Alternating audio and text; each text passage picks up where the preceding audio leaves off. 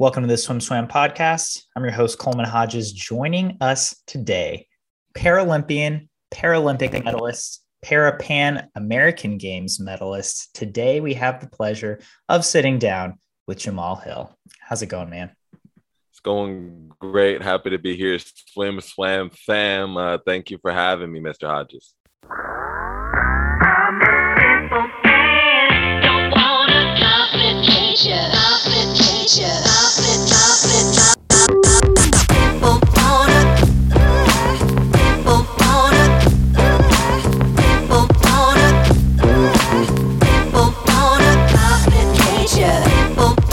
Anyone calls me Mr. Hodges, but I, I appreciate that. I appreciate you coming on and being here today. Um, we're going to cover a wide variety of topics, uh, but first, we're starting with U.S. para swimming, the state of para swimming uh, in our country today, and looking forward to this summer's World Championships. So, just first off, uh, are you qualified for World Championships? And if so, what, what are you swimming Absolutely. How's it looking?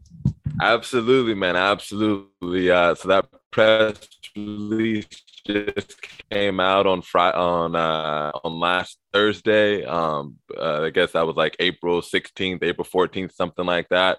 Uh, so our U.S. para team headed for World Championships. We're actually going to Madeira. Madeira in Portugal, uh, beautiful island, should be an amazing place. Um, 25 athletes named to that team. 25 athletes. Uh, only, only I think there are seven, but there may even be six. I think only six of those 25 are men. No, there are seven. There are seven of us men that have been named to that team.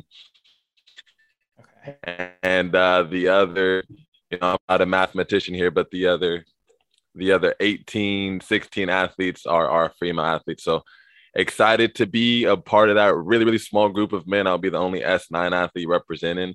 And uh, my plans are to swim the 50 meter freestyle and the 100 meter freestyle. Hopefully, uh, hopefully also we'll be able to debut. This will be the debut for mixed relays, which is a huge thing in swimming. So really excited for that. Yeah, no kid. I mean, it sounds like you'll have uh, at least a few medal opportunities. You were uh, a Tokyo bronze medalist in the S950 freestyle. So hopefully, you know, obviously you can uh, maybe get a little more hardware in that category. So, um, how's the team looking from your end? Uh, just as a whole, what are your thoughts on the team, especially as you mentioned with those mixed medley relays debuting at these championships? Yeah, I think uh, I think our team has a really really good show. You know, I won't speak too much about my like my individual events. I just I'm a little bit not superstitious, but I think you know some ego can get into that, and it doesn't always serve you. So uh, just know I'm training, and you know I'm obviously going to do my best. I'm going to bring a high level of intensity and preparation uh, to the event. So you know, um, regarding the larger team, though, really excited for our medleys. Uh, we have an extremely strong women's team, uh, and it's obviously represented just in the makeup of our world champs team uh, and it was the makeup of our Tokyo team. Uh, the the women on our like com- national competition level usually outnumber the men either two or three to one. Uh, they're dominant. They pretty. They're always knocking down world records. So to be able to get into a relay, our women were, you know, almost two time. you know, I think like uh, we might have came in out of out of 16 countries, we came in 15th, you know? So that's going to be a really powerful equalizer for us. Um, so that, that that's again, we got somebody on the team named Robert Griswold. He's kind of like the rain man of Paralympic swimming. He could really speak to, you know, how the numbers and stats line up and, and where we would be expected to place. But I do know that uh, we definitely have a shot at a medal for relays um, with the men and women coming together. And uh, yeah, man. So there you go. That that's that's my piece on that. You asked one more thing, brother.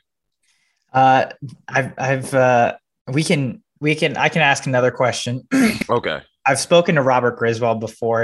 okay. I love talking numbers with that guy. He's great. I'm glad you brought him up. Um, I'll be excited to see how this U.S. team does uh, at these World Championships this summer. Another team that I w- would like to get your perspective on is uh, the Ukraine team, which is historically one of the best para teams worldwide. Um, do you know, or have you spoken to anyone on the team? Do you, know, have you heard rumblings um, just within the community of if their team has been impacted at all by the war in Ukraine? Uh, full transparency, I've not spoken to anyone on the Ukrainian Paralympic team uh, in any capacity. I do know other athletes that represent Ukraine in, in other Olympic and Paralympic sports. Um, overall, you know, whether or not they've been able to train at full capacity, again, I'm not aware of, but just to be able to speak to the emotional, psychological, mental strain and toll of you know, ultimately not having a home, um, you know, your family being in danger, uh, the worry, the concern. Um, you know, I think uh, obviously the Paralympic movement and the Olympic movement, it's, it's all about sport uniting us. Um, so my, my only hope is that regardless of the condition that those athletes are in physically uh, and, and whether or not they're able to bring home medals for their countries or, or not, uh, even still being previously one of the most dominant countries in swimming, especially in the higher classes. Uh, it's just that uh, all the all of our medals, you know, from Team USA to any other country that goes out there and competes, um, is doing so, you know, for for a greater cause, a cause of peace in this world, a cause of you know I don't even know the, the proper word for it, but just um they're just like banishing war. You know, it's it's it's archaic. It's we, we don't need to live in a world like this anymore. Not that we ever really did need to, um, but that uh, ultimately all of us are able to go out there and, and honor and represent something that's bigger than ourselves, bigger than even our own home countries, um, and is really represented in this. It's almost this, this world order that's going to be united and uh, and wants to see everybody at least wants to see everybody able to sleep in their own beds that night, you know, and, and, not have to worry about um not have to worry about anything terrible happening. So that's my that's my piece on that.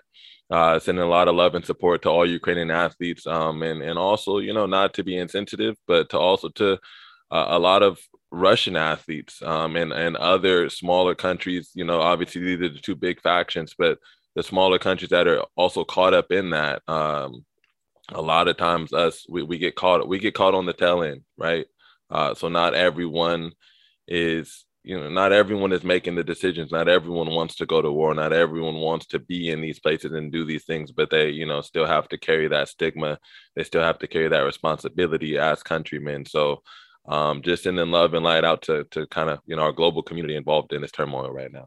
I love that you brought up this point of the athletes, you know, kind of being on the tail end of of a war that certainly neither side really chose athletically, right?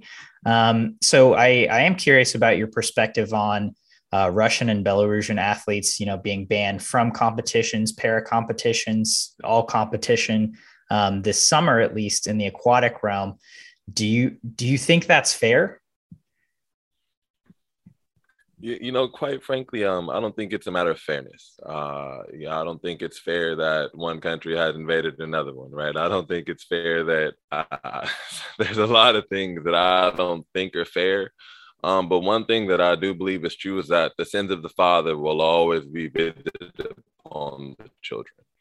Uh, and you know, th- this is something that do I, it's unfortunate, hundred percent. I think that it's extremely unfortunate. Um, but also think it's you know i think it's in some ways not not even all that significant man. You know like there, there are people losing their lives over land over property over over over physical things. And and yeah i think it's maybe there should be more sanctions involved. Um you know like be beyond obviously like the athletic realm uh, but it's also one of those types of things to where governing bodies can on, on an international scale can kind of only implement things where they do have the power to implement them. Uh, they do have the power to at least make some type of stance, make some type of statement. And again, it's extremely unfortunate that uh, these athletes won't be able to compete you know, throughout the course of this year, and that uh, they have to, you know, ultimately again, uh, kind of have that punishment, whether or not they are supportive or not supportive of what's being done on a national level in terms of their country. Um, I do think that anytime something like this happens, just in the specific scope of com- competition, right? Uh, well, we're not seeing the best competitive field. Uh, so that's a fact. You know, Russians, Belarusian athletes, they, they're definitely some of the top in swimming uh, in the Paralympic space. But again, also, there, there just has to be certain lines drawn, you know? Um, there has to be certain lines drawn. If if if these athletes not being able to represent their country, if this ultimately country not having the opportunity to be esteemed, to be put up as, because that's what that's what this platform is of the Paralympics, right? When these athletes win, these countries are esteemed. That national that national anthem plays, and the whole world takes a moment and and of silence to honor, right? um, how this country has supported these athletes and ultimately how we're all supporting this collective vision. So if if that country is not buying into that collective vision and they're actually working to tear it apart, well then yeah, I don't believe that I don't believe that maybe yeah, the athletes still did the work, but that country and the representatives, well, they don't earn that right to be celebrated at this point in time. Well said. Th- thank you. Thank you for that perspective. Uh, I, yeah, I appreciate that answer. Um, so, as mentioned before, you medaled in Tokyo at the at those 2020 mm-hmm. Paralympics. I want to get your perspective on that as well. Just you know, a, a pre-war era that that wasn't even a yeah. year ago, right? Um, was yeah. that your first Paralympic experience? Was that your first time going? that was man. That was my first Paralympic. So it was. Uh, it was from what I hear, unlike any other before. right. And yeah. Yeah. Sorry. Go ahead. Uh, yeah. So so I just wanted to get your take on the uh, the level of camaraderie that you felt there, not only with Team USA, but just as an athlete of the world, right? Getting to be together with all these different countries um, in that's in that common space. Uh, mm-hmm. how, what kind of togetherness were you able to take from that? One aspect of togetherness I was able to take away from a national perspective, helping your teammates keep their head up. Um, and and this may sound a little strange, but I think what united us nationally, you know, as Team USA the most uh, were the times when athletes did not get medals. Uh, because that was the biggest opportunity for camaraderie. That was the biggest opportunity for for support. You know, obviously, you know very well. We all people get to walk away in some large, like kind of external validation sense, feeling like it was not all for naught, right? Like I didn't spend all my time and resources these past five years to not come home with something tangible. Uh, but the same way, what less than one percent make it to the games. Well, now you're at the games. This is the tournament of the world champions. Everybody here is literally the best in their country. They're all the best in their country. Um, so yeah, it's even again less than one percent of the world's best that are going to come home with some type of hardware. Uh, and so, you know, after you have an event or a race that doesn't go your way and you come back to the team area, that, that was just one thing I saw that we improved on as the meet went on, as the event went on. It went from something like, man, I'm not really sure how to console. What do you say to somebody who probably just feels like their dream has been shattered? Right, so close yet so far. Um, and and and that was something that I definitely saw my fellow teammates, and I saw the coaching staff. Uh, you know, that's not something you kind of get trained on, you know. But but I saw more and more just some real connection happening you know, real connection. Um, and I'll tell this one quick story, uh, and it's actually outside of the pool. One of my good buddies, Ezra Frech, he's actually uh, we're both uh, representatives for LA 2028, um, or the LA 28, right? They abbreviated. The LA 28 is a brand, uh, so we're both representatives. But either way, track and field athlete, Um, I, I don't know his exact class, but great kid, man. Went to the games, ended up coming, in, I think, fourth or fifth overall, heartbroken, crushed. And, uh, you know, I had already won my bronze at that time, and, and I know he was feeling a lot of pressure, like all of us are. We come together for lunch the next day, we sit down, and, you know, again, like everybody's all night probably been telling this kid, like, dude, it's okay, like, da da da da da da da da. Like, nobody wants to hear all that, man. I don't want to hear that, like, I don't want to hear it. I don't want to hear it. But we sat down and this dude's 15, 16 years old, a kid. Like, I'm 15, 16. Dude, no, I was not number four in the world at anything. Like, you know, so uh, but I just told him that story about Michael Phelps that uh, believe it or not, a lot of swimmers are not familiar with, but some of them are. Uh, the, you know, Michael Phelps went to his first games at what, 15, 16? Dude, he came home empty handed. Came home empty handed from his first games. And then went on to become the most decorated Olympic athlete in history.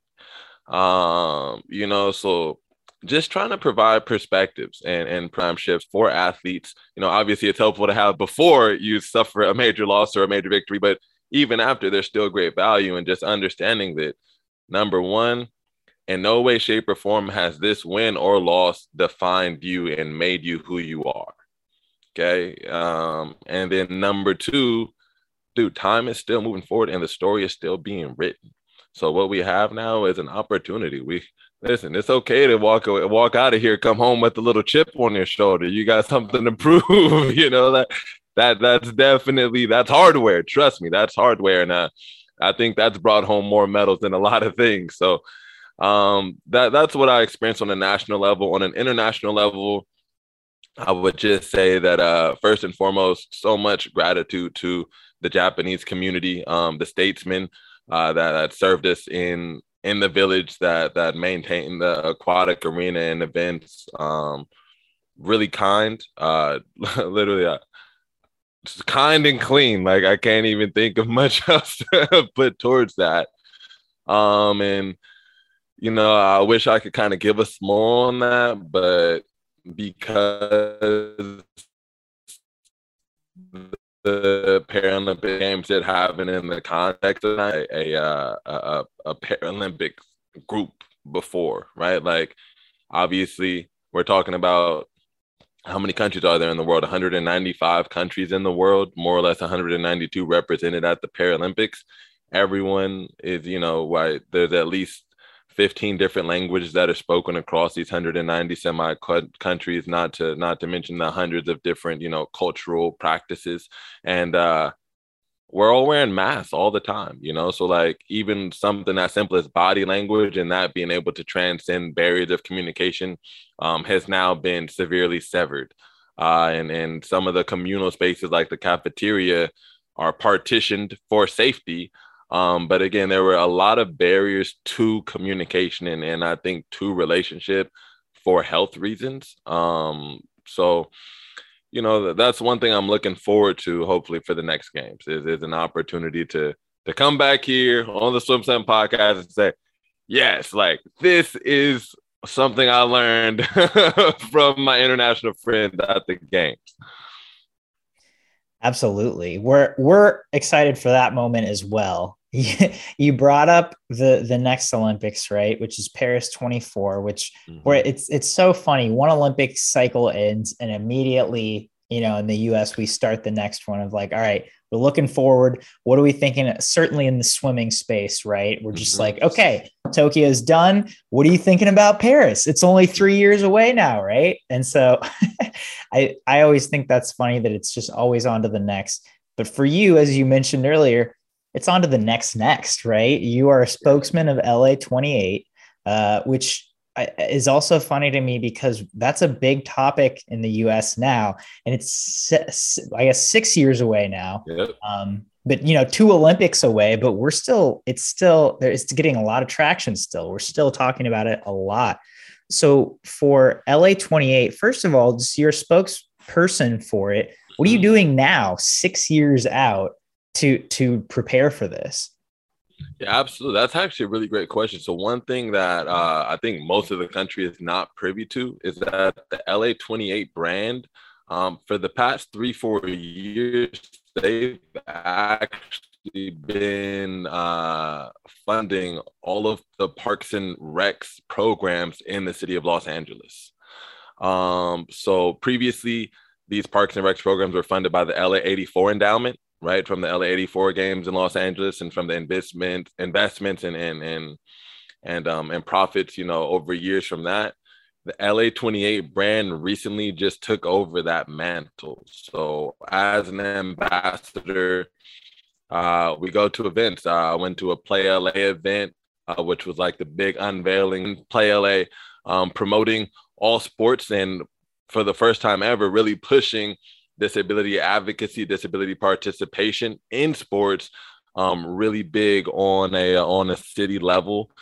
So that is one way that I've been involved. Um, obviously, me being a part of aquatics and, and Janet Evans, shout out Janet, uh, Janet Evans being the, the the chief athlete officer over there at LA 28. She's been instrumental in really driving the importance of aquatics programs and drowning prevention programs to inner city youth. Uh, so I'm looking forward to just more partnerships and opportunities to amplify that voice and that message. Okay, so you mentioned uh, getting getting the word out about drowning, about uh, about drowning prevention. I'm going to get to that in just a minute. But first of all, I have to ask as an unbiased American citizen, why are the LA 28 games going? Phil, I'm sorry. The unbiased got me. Let me pull my bias out of this. Ask me again, brother. as an unbiased American citizen, why are the LA 2028 Olympics and Paralympics going to be the best games in history? Okay. Well, I'll entertain you here uh, and, and really lean on this unbiased aspect. I think, you know, and I'm really leaning to the unbiased here. We're talking about it's going to be hosted in one of the, well, I think it's it's definitely top five. I want to say California is the third largest GDP in the world, right? Like it's it's up there just in terms of finances and entertainment. Um, so that alone, that's a hell of a platform to be standing on. Uh, and you know, we've got we've got venues, we've got all the venues that you could ever want for literally anything. Uh, so I just think um this like we're bringing the show to Hollywood. That's that's probably one of the unbiased. like you know, that's that's kind of why, man. Uh, that that's why. I love it. That's that's why it's as simple as that. Uh, yeah. so I'm I'm pretty confident we're gonna have you back on as these games approach. Uh, you are a spokesperson for these LA 28 games. We've got six years, so we've got time. But uh, in the more immediate future, you wear a lot of different hats, and one of those mm-hmm. is as the managing director of Aquatics Today, which is hosting the inaugural Aquatics Equity Summit in two days on April yes, 20th. And th- this Wednesday, this will be recording on Monday. It's going to come out later today on Monday. You're hosting the Aquatics Equity Summit on Wednesday. It's all virtual. It starts at mm-hmm. 10:30 a.m. Pacific. It's two hours. Uh, it's a free event. It's going to focus on how aquatics can unite communities and empower individuals of all ages, genders, ethnicities, religions, disabilities, and sexual orientations.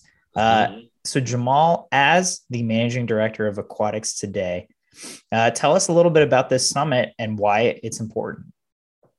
Yeah, absolutely. Um, so one thing about me, uh, one, one thing about me, brother Coleman, is that uh, I'm an athlete, hundred percent. Um, but I think what sets me apart is that I'm an athlete for the purpose of magnifying and amplifying the voices and the needs of the unheard, underserved communities on a global platform. That's why I'm an athlete. That's why I get up. That's why I swim. That's really what drives me. Um, that's what helps me maintain discipline is knowing that one of the rewards for my success is a bigger platform to be able to push forward something way important, way more important than who touched the wall first, right? Like that's that's what I'm talking about. Things like war, and ultimately, one of my main campaigns is the war on drowning. Um, and we all know, right? That's a big one. Drowning is the you know leading cause of death around the world, top ten easily, always, uh, and it's a huge problem here in the United States. And we already know, again, a lot of you are well versed with some of these statistics that African American children, Hispanic children, um, Caucasian children, you know, also, you know, many different minorities. There's a spectrum of how many of these people are drowning per capita, and and our more diverse ethnic groups are the ones that are drowning more. Um, and so the reason why I knew this aquatics equity summit had to happen before summer had to happen at the top of the year. This is only one of six virtual events we'll be putting on this year, by the way, uh, is because I just felt that our aquatics community needed to be reminded that this desire for you know more equity, more diversity, it's almost like a light desire. It's like a humming buzz, right? We kind of know it's necessary now, but we're missing that. No, this is a need.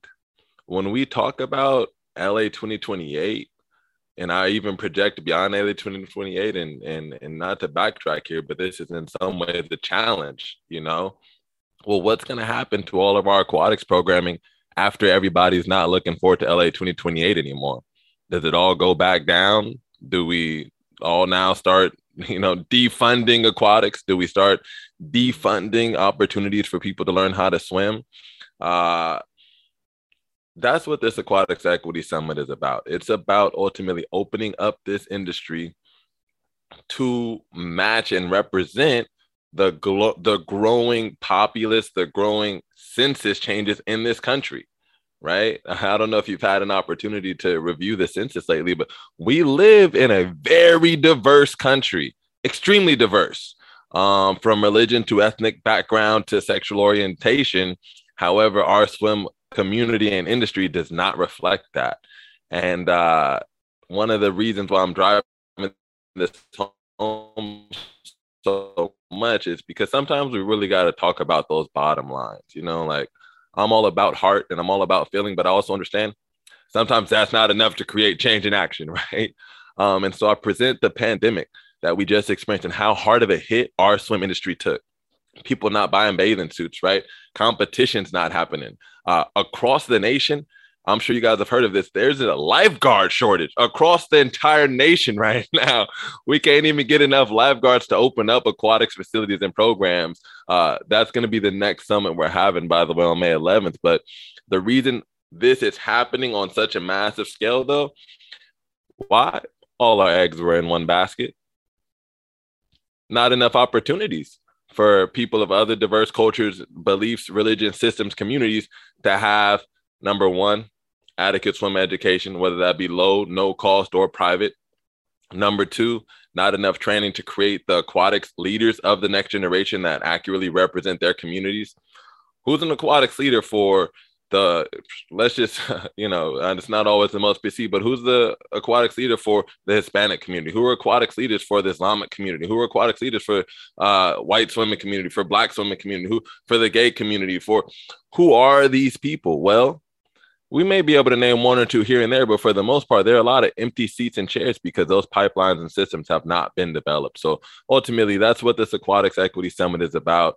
It's meant to be a forum. We've got some amazing speakers, uh, representatives from United Nations speaking.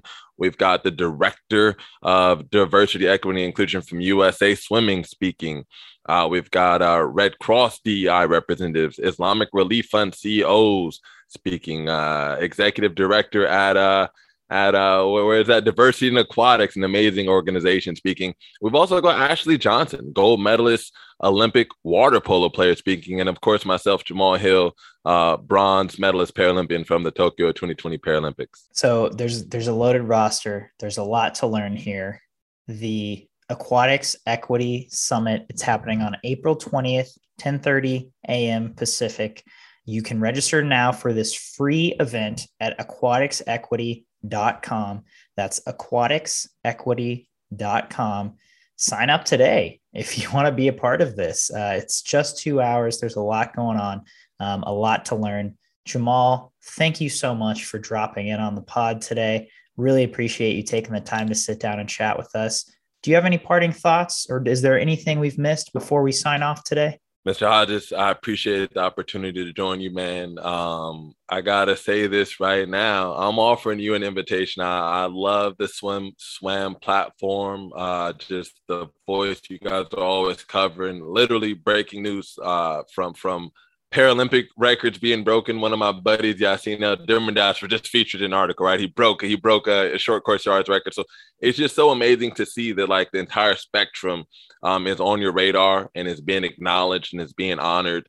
Um, and, and, that you guys are really bringing a lot of integrity to the aquatic space through your media platform.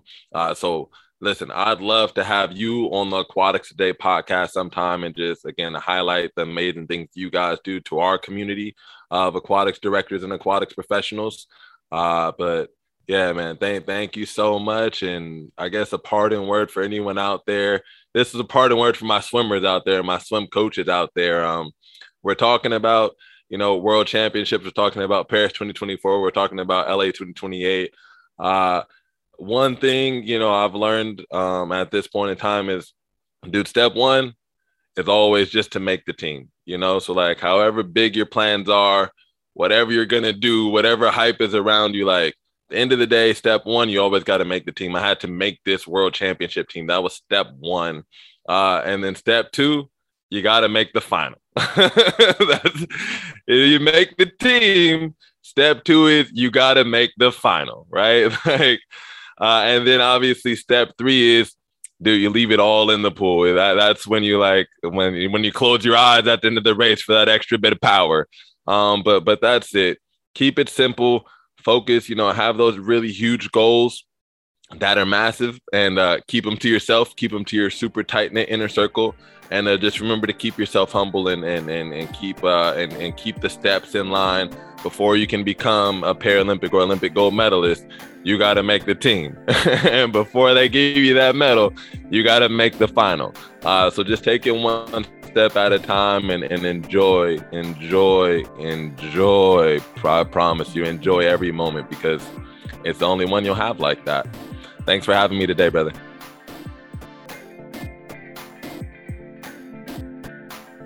You've been listening to the Swim Swam podcast. Stay tuned for new episodes every week. You can take Swim Swam podcast on the go by subscribing on your favorite podcast platform. Look for links in the description below and be sure to subscribe to our YouTube channel for more videos as well.